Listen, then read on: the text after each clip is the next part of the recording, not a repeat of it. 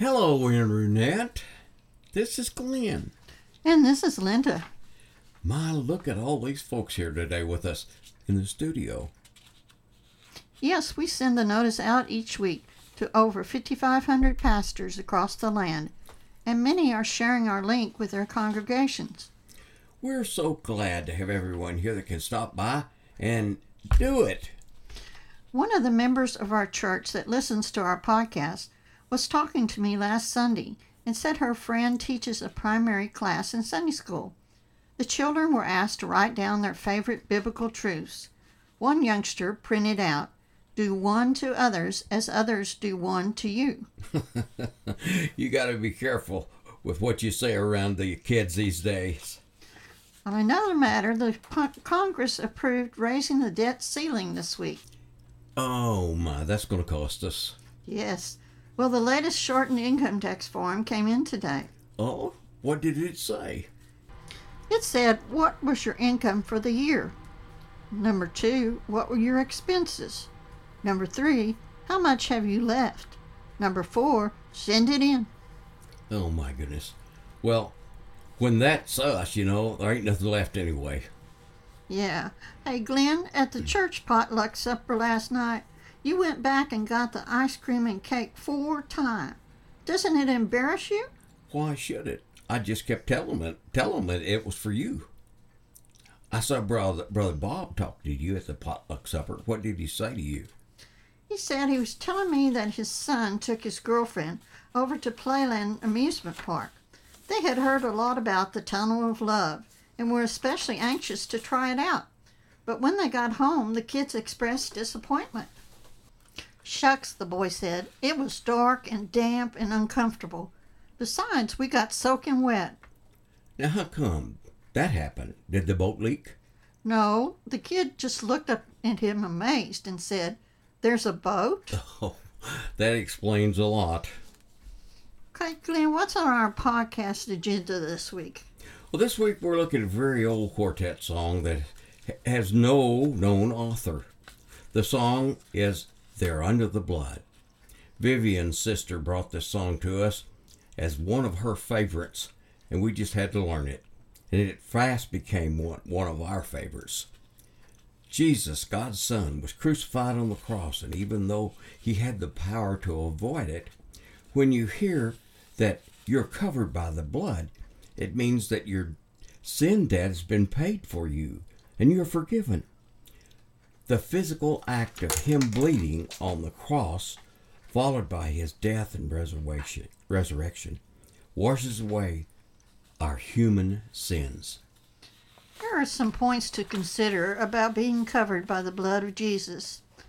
The blood makes atonement for sin, as we find in Leviticus 17:11, and it says, "For the life of the flesh is in the blood, for it is the blood that makes an atonement for the soul." And Isaiah 53:10 speaks of Jesus' life given as an offering for sin. Hebrews 10:4 makes it clear that the blood of animals can't pay for our sin. Jesus' blood establishes a new covenant with God.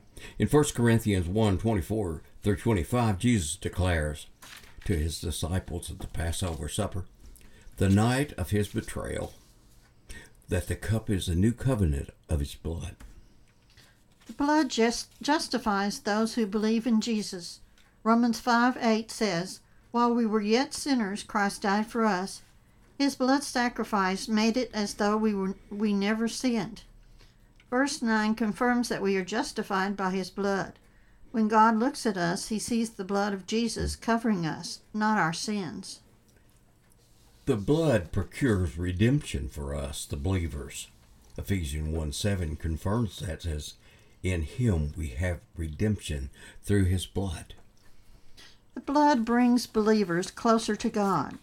Ephesians 2:13 says we as Gentiles were formerly f- far away from the Hebraic co- covenant, but now we are brought near by the blood of Messiah, Jesus. Verse 14 proclaims that the dividing wall between Jew and Gentile has been broken down. The blood reconciles believers to God. Colossians 1:20 says, "All things have been reconciled to God through the blood Jesus set on the cross." Reconciliation is not ours because of anything we've done, but it's fulfilled by his sacrificial act of love on the cross, the shedding of his blood. The blood makes believers kings and priests. Revelation 1 6 declares that he who loved us and washed away our sins with his blood has made us kings and priests to God the Father. His blood purges the believer's mind from dead works. Hebrews 9:14 says, "The blood of Christ who through eternal spirit offered himself without blemish to God, cleansing our minds." Why? So we can serve God. The blood gives us as believers boldness, confidence to access the holy of holies. Hebrews 10:19 confirms this opportunity made possible by the shedding of Jesus' blood. We can enter the most intimate place with God and never feel unworthy or ashamed. The blood of Jesus cleanses us from all sin. John, 1 John 1 7 says if we walk in the light, as he is in the light, we have the fellowship with each other, and the blood of Jesus, the Messiah, cleanses us from all sin. We cannot fully comprehend the selfless love of Christ, who willingly left his royal position in heaven to be born of a woman in the form of man, ministered for three and a half years, revealing the love of Christ Jesus to all, and willingly offered himself to die in our place for sin penalties never attributed to him. He purchased our lives physically and spiritually, and the good news is all our sins are covered by his holy, pure, unblemished blood. You are covered by the precious blood of Jesus. The scripture on blood of Jesus is a powerful reminder of the ultimate sacrifice made for the redemption of humanity. Most of us are familiar with following verses, but they bear remembering. Isaiah 53 declares the work of the Messiah, Jesus. Verses 4 says, he bore our sins, He bore our illness and carried our sorrows. Verse 5 tells us, He was wounded for our transgressions, bruised for our iniquities, and His stripes were all, we are healed. This clearly describes the work of our eternal blood donor. He gave all of Himself to purchase all He wants us to be. When we accept His precious gift, His blood covers our earthen vessels just as the blood of the lamb in Egypt covered the Hebrews, who faithfully applied it to their dwellings. John 15 points a great paints a great picture of being covered by the blood of Jesus Christ. Jesus confirms the power of his shed blood when he says in verse 13, Greater love has no man than this, that he lay down his life for his friends. And yes, in verse 14, he says, You are my friends if you do what I command you. Sometimes we think that we just keep failing when we try following His commands. How could He call us His friend? But remember, God is not looking for opportunities to accuse us. That's the work of the accuser. The enemy we know from Revelations 12:10 is cast down. He is defeated by the blood, and praise God, we are victorious by the blood. Jesus calls us friends. He says, he no longer calls us servants because we know what our master does. Jesus shared everything. He heard from his Father with his disciples, with us, and he will he will be coming back again soon. We are God's family. Reflecting on the blood of Jesus scripture can bring comfort and assurance to those seeking forgiveness and salvation. Take a moment to thank God we are covered by the blood of Jesus. We know deep down that our sinful action create pain, suffering, and a rift between us and God. And the sad truth is that everyone sins.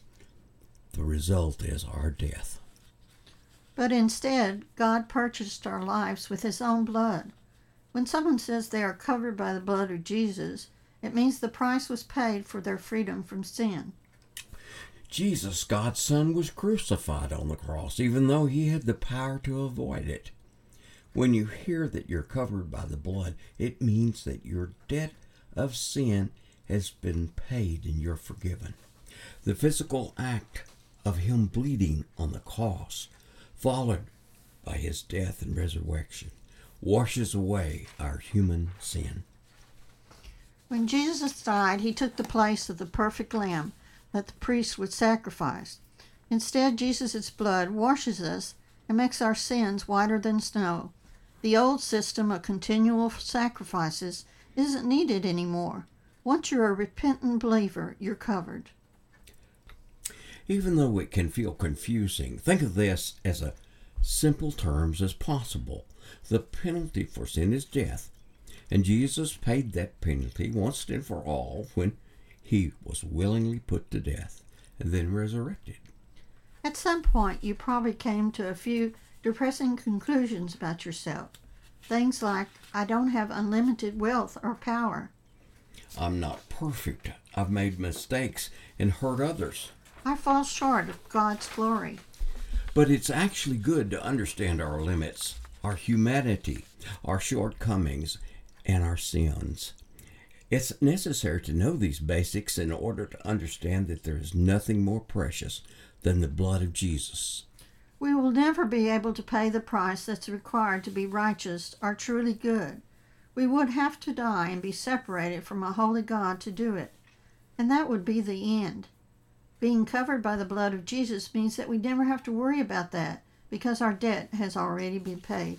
Thankfully, this dispre- dis- dis- depressing stuff turns into the most joy inducing notions we'll ever know. Jesus' death and resurrection pours boundless value over us so that we're completely transformed. While we know that we don't buy our way into God's favor, there is a transaction that has to occur for us to be part of His family. It happened, thank God, by the blood of the perfect Lamb, Jesus Christ. The blood of Jesus gives us a clean slate, makes us God's children, changes us completely, and gives us life. The Bible says the blood of Jesus gives us a clean slate. If we were to write out our sins on an old school blackboard, we'd be absolutely exhausted, ashamed, and then we'd need more chalk. If you, Lord, kept a record of sins, Lord, who could stand? Psalms 133.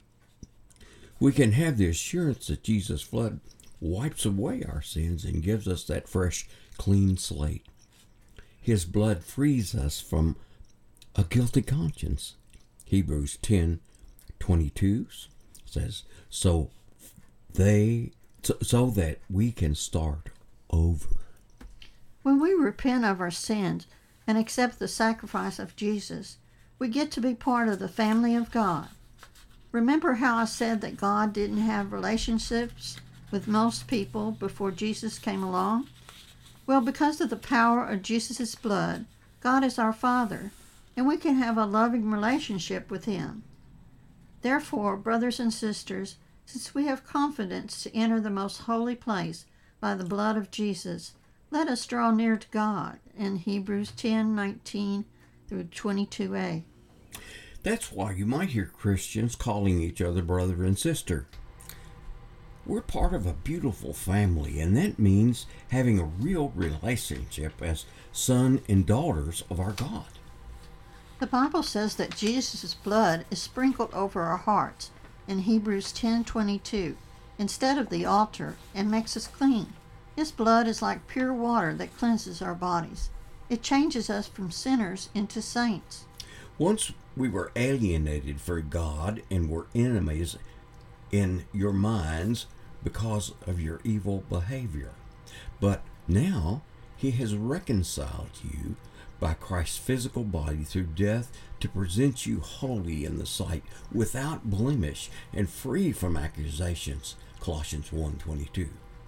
The words without blemish remind us of the animal sacrifices that happened until Jesus' death and resurrection. We're made as pure and innocent as those lambs, and Jesus because of his blood. Jesus died so we don't have to. His death gives us eternal life. All we have to do is be willing to accept it, to believe in Jesus, and we will live forever. For my Father's will is that everyone who looks to the Son and believes in him shall have eternal life, and I will raise him at the last day. John 6:40. The life Jesus gives us also applies to a rich life while we're here on earth. Of course, I don't mean we should be rolling in dough and dripping with diamonds, but as a Christian, you can have an abundant spiritual life, enjoying God's presence and the comfort of the Holy Spirit even when trials come, as you see in John 10:10. 10, 10. The Bible is filled with scripture about the blood of Jesus and what it means for us. The blood of Jesus scripture reminds us that we are cleansed, freed from the bondage of sin through the blood that was shed by Jesus on the cross. Keep watch over yourselves and the flock of which the Holy Spirit has made you overseer. Be shepherds of God's ch- of, of the church of God which he bought with his own blood. Acts 20 28. And through him to reconcile to himself all things, whether things on earth or things in heaven, by making peace through his blood shed on the cross. In Colossians 1:20.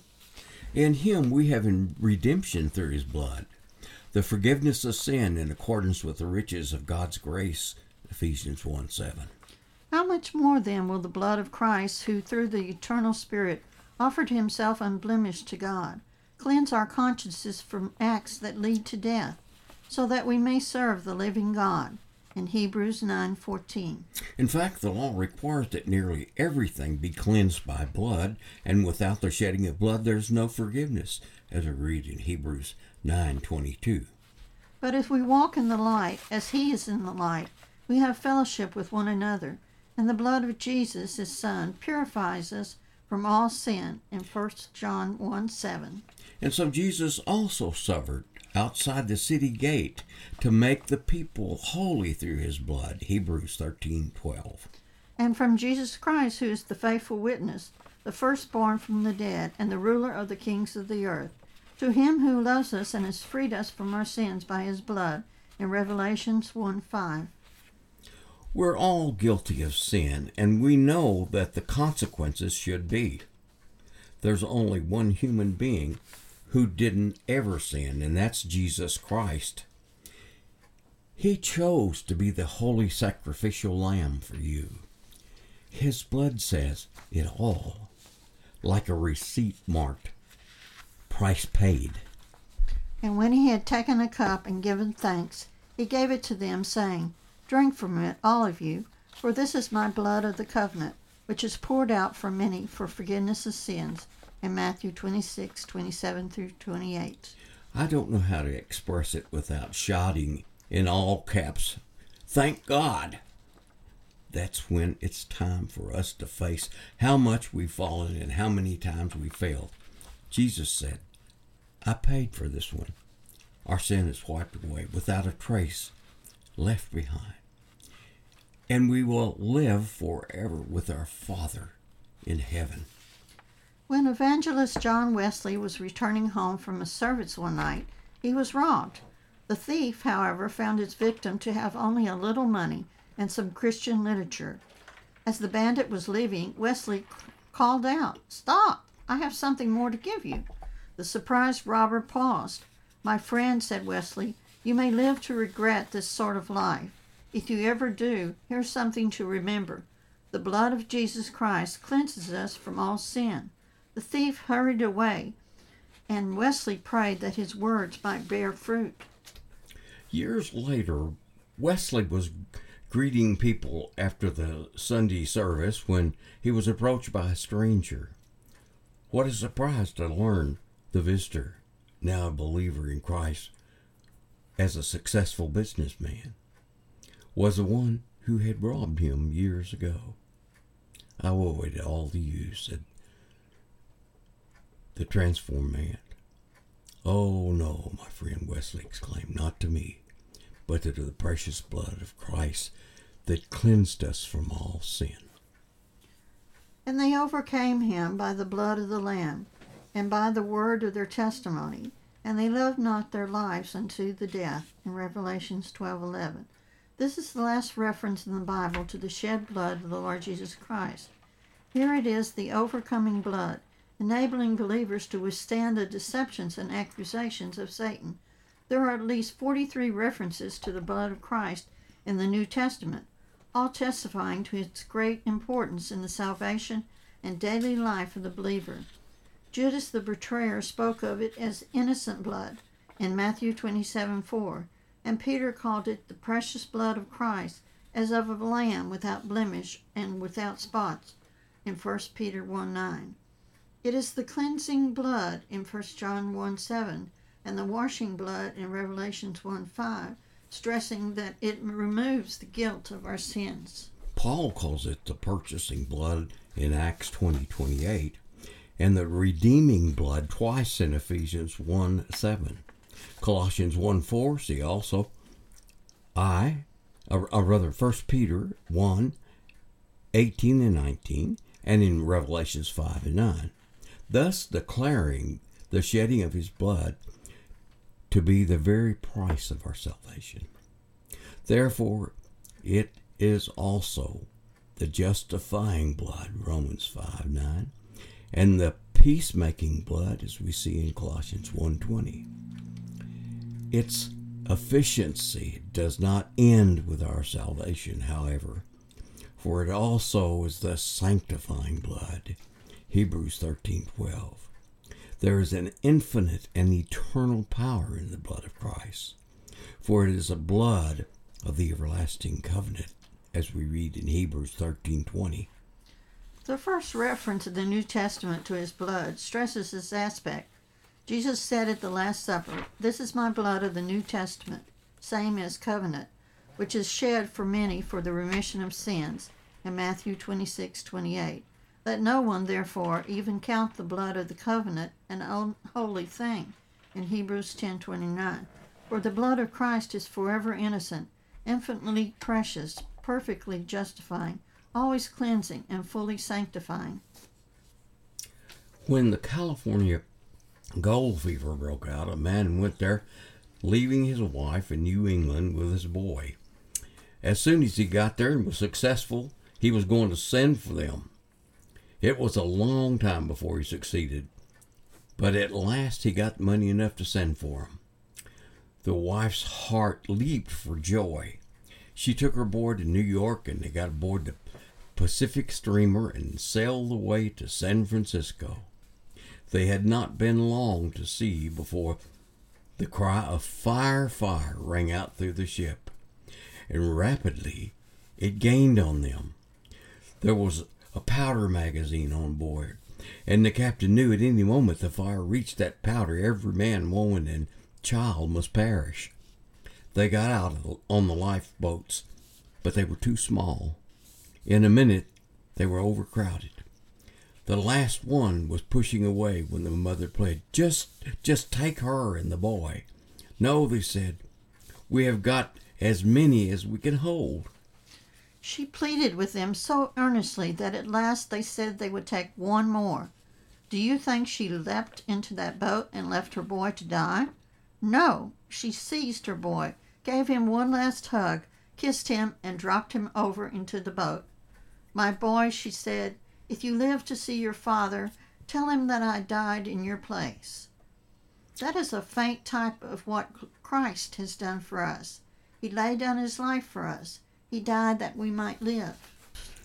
A few years ago, I heard about a preacher one Sunday morning when he ran upon a young man who drove up in front of him. He asked, he says, he had an older woman with him. Who is that young man? he asked. He responded, Do you see that beautiful woman uh, said, said uh, he said to him, he said, that land up there has a house on it. Yes. Well, his father drank up all that, he said. Then he went on to tell me about him and his father was a great drunkard and squandered all the property, died and left his wife in the poorhouse. And then that young man, He's one of the finest young men I ever knew, he said. He he worked hard and earned money and and bought the land back. And he took his mother out of the poorhouse. And now he's taking her to church. Man said to me, said, I thought that was a good illustration for me. So the first Adam and Eve sold us for naught, but the Messiah, the second Adam, brought us back again. The first Adam brought us to the poorhouse, and the second made us kings and priests unto God. That is redemption. We get in Christ, and the Adam lost all that Adam lost and more. Men look on the blood of Christ with scorn and contempt, but the time is coming when the blood of Christ will be worth more than all the kingdoms of the world.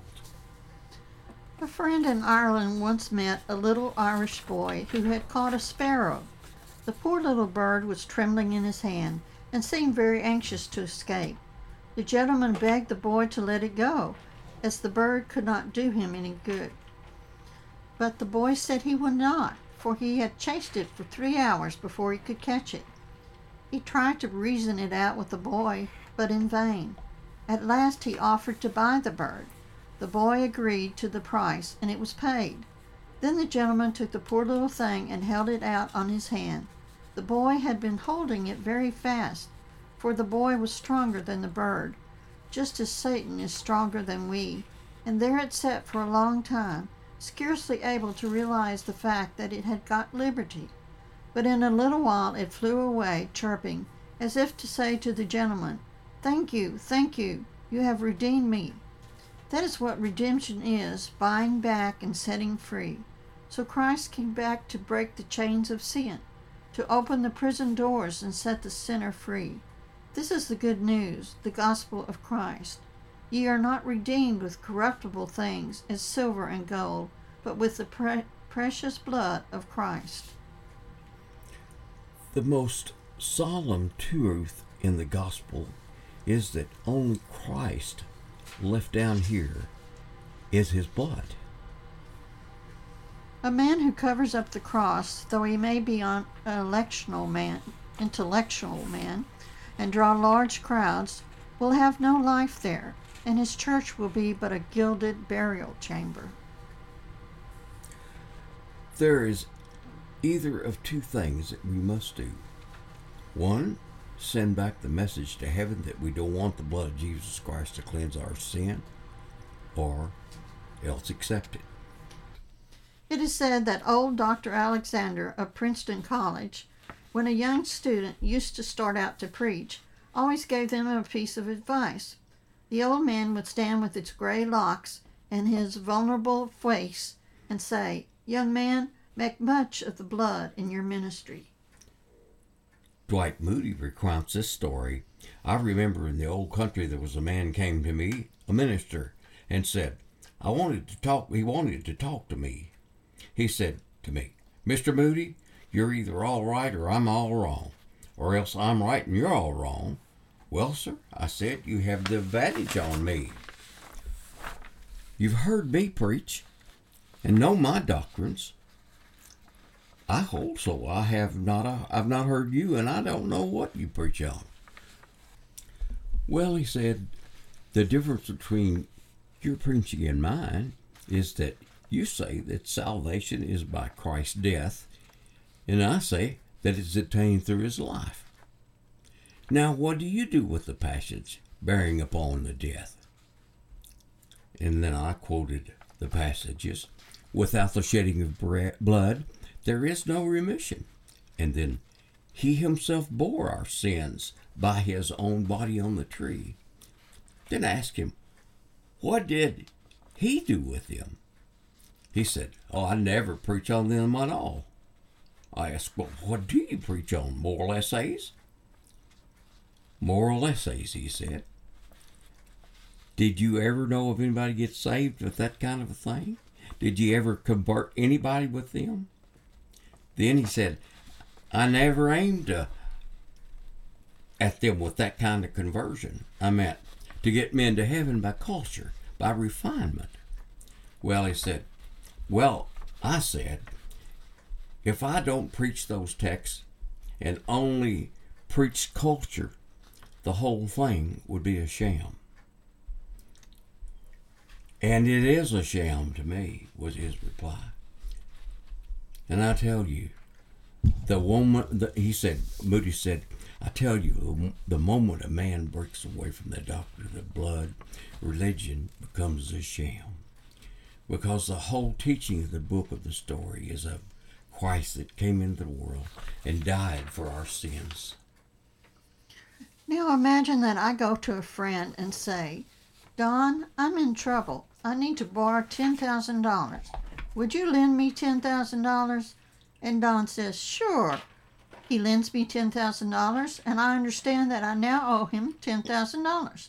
We have a perfectly legal, perfectly ethical arrangement.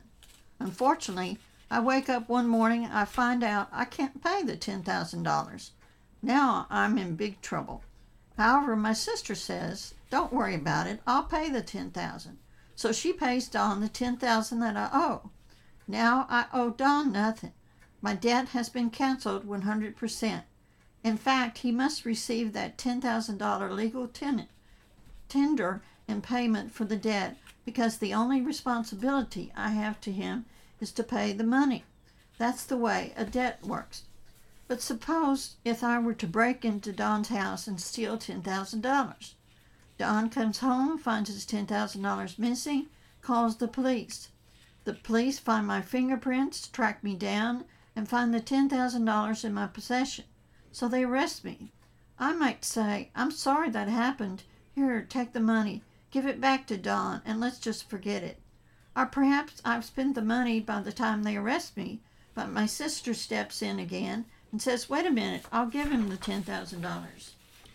In either scenario, Don, Don is not bound to receive the $10,000 to wipe out the slate clean because not only has he incurred a debt to Don, but he's committed a crime against him and violated him as a person. He has, a, he has the right to decide whether he accepts the payment and refuse to press charges because he is the one who is big wronged. When Jesus offers to make satisfaction for me, in order for that payment to be accepted, God the Father, who is my creator, the party I have violated, and my job, judge must decide to decree that he will accept the payment from the other on my behalf. In other words, if I owe God the death penalty because I've sinned against him, and Jesus says, I will die for him, then he lays down his life and dies for me, would the Father be under any obligation whatsoever to accept the payment? No. There first must be, by judgment, by government of the universe, that he will in fact accept the substitutionary payment for my death, my eternity, and my crime. Atonement is secure when life is surrendered, released, set free for a new function.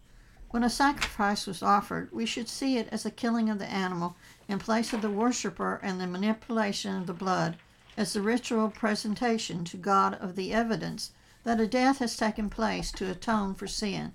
When the New Testaments refer to the death of Christ as a sacrifice, we should not understand them to be making some far fetched identification of his blood with his life. Rather, they are solemnly referring to the significance of his death. A modern dictionary will say that propitiation means to appease or to per- placate. I find both of these words unsatisfactory because they suggest a mere soothing or softening of the wrath of our offended God. In addition, the word appease carries negative baggage, implying an attempt to buy off an aggressor by making concessions, usually at the expense of principle. I believe a word that forcefully captures the essence of Jesus' work of propitiation is the word exhausted. Jesus exhausted the wrath of God. It was not merely deflected and prevented from reaching us, it was exhausted. Jesus bore the full unmitigated brunt of it. God's wrath against sin was unleashed in all, its fury on his beloved Son. He held nothing back. On Saturday in September 2013, one of the most deadly terrorist acts in history took place in an upscale mall in Nairobi, Kenya. Four gunmen, part of the Al Qaeda affiliated Al Shabaab, took the lives of 67 people with over 200 injured. It was, by all accounts, a horrible disaster. But one story of a shooting ending up with, with receiving media attention, it was the story of a young mother who was at the mall having coffee with a friend when the, when the gunfire began. Having dropped to the floor, she heard the cell phone going off nearby her. Not wanting the gunman to come closer, she reached under the person to silence the phone. It was at this point that she realized that the man next to her was bleeding heavily. When I put my hand under him, I realized this guy had been shot and he was bleeding, she told NBC News. He was bleeding heavily. There was a lot of blood. At this point, the woman made a difficult, life changing decision. She decided to smear the blood of the man on her own body in hopes that the terrorists would assume she was dead they'd pass over her body. Her grisly, grisly camouflage probably saved this woman's life. I love to know who he was because I think he, his blood protected me and saved my life. Folks, we know whose blood is shed for us. It's been clearly proclaimed all through our podcast today. Unless you're under the blood of Jesus Christ, you are lost for eternity. Why not trust Him today? Now let's listen to Glenn Dawson and Vivian Bowman of Forgiven sing Under the Blood. The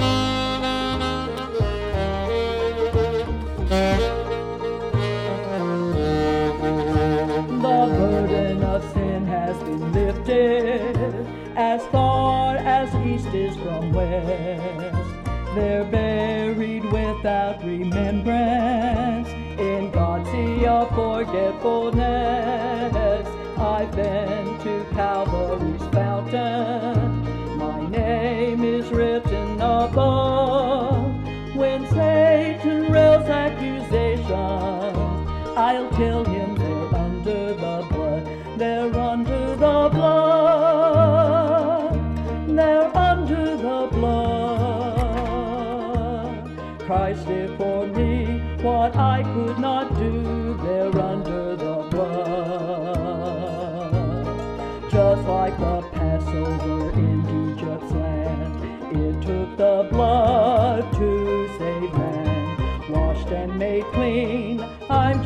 when God sees the blood.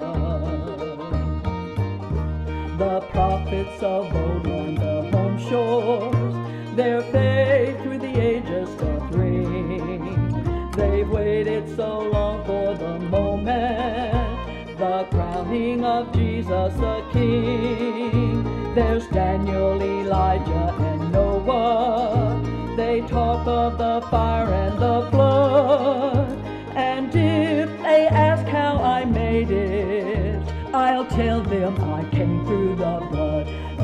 Under the blood. They're under the blood.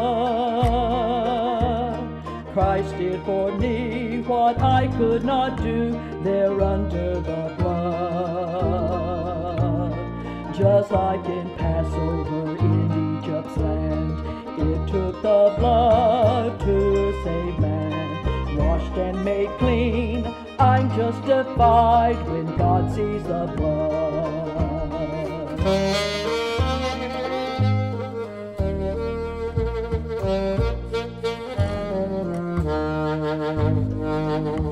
They're under the blood. They're under the blood. Christ did for me what I could not do. They're under the blood. Just like the Passover blood to save man.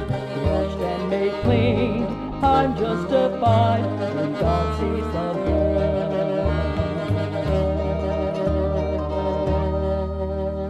Thank you so much for listening to our podcast today. We trust it was a blessing to you. It makes our day when we hear someone that was blessed by our podcast or music.